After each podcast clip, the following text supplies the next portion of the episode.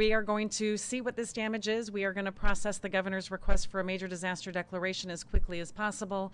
And we are going to make sure that we always have the resources here from the federal family to support the current efforts, but also the ongoing recovery efforts that may be needed in these communities that were impacted by Hurricane Idalia. Yeah, we just heard in the briefing at State Emergency Operations Center from FEMA's Administrator Deanne Criswell, standing alongside Governor Ron DeSantis in the day and the aftermath of Hurricane Idalia. Live team coverage continues in Washington. WOKV's Blair Miller. FEMA's assistance is not just in Florida, but it certainly is going to be in Georgia and in the Carolinas, where we're still seeing the potential of catastrophic flooding along the Carolina coastline, Blair.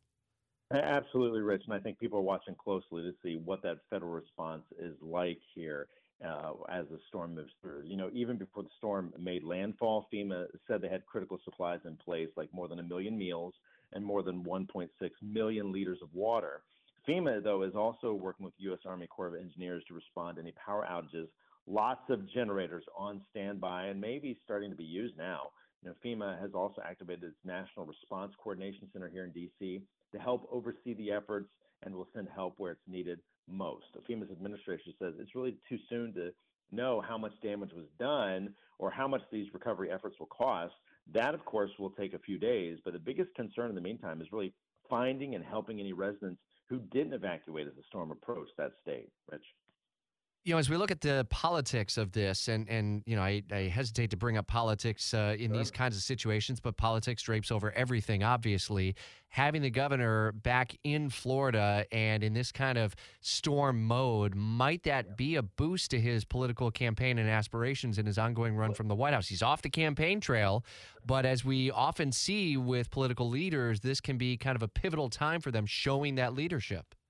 Yeah, it is a strange thing to kind of talk about. Yeah, and I understand it, and I think a lot of people do, because you see these two sides sparring so much, and then when there's a time like this, you really hope people come together and they put politics aside for all this. But yes, you have to look at what's going to happen after that, and really one of the things I think we have to focus on is really both sides of this. You know, the two spoke on the phone again yesterday. President Biden said there was no politics involved. His quote was, I think, referring to the governor, saying he trusts my judgment, my desire to help, and I trust him to be able to suggest this is not about politics, it's about taking care of the people of his state. And so that's what the president was saying. You know, this storm obviously pulled the governor off the campaign trail. He's canceled events earlier this week.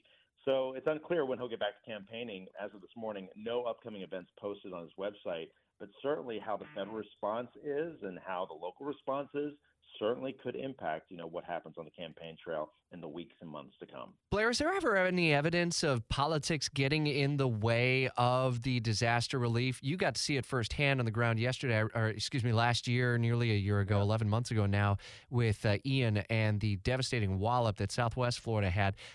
Does that slow down relief, money, assistance, anything like that? Has there been any evidence of that ever?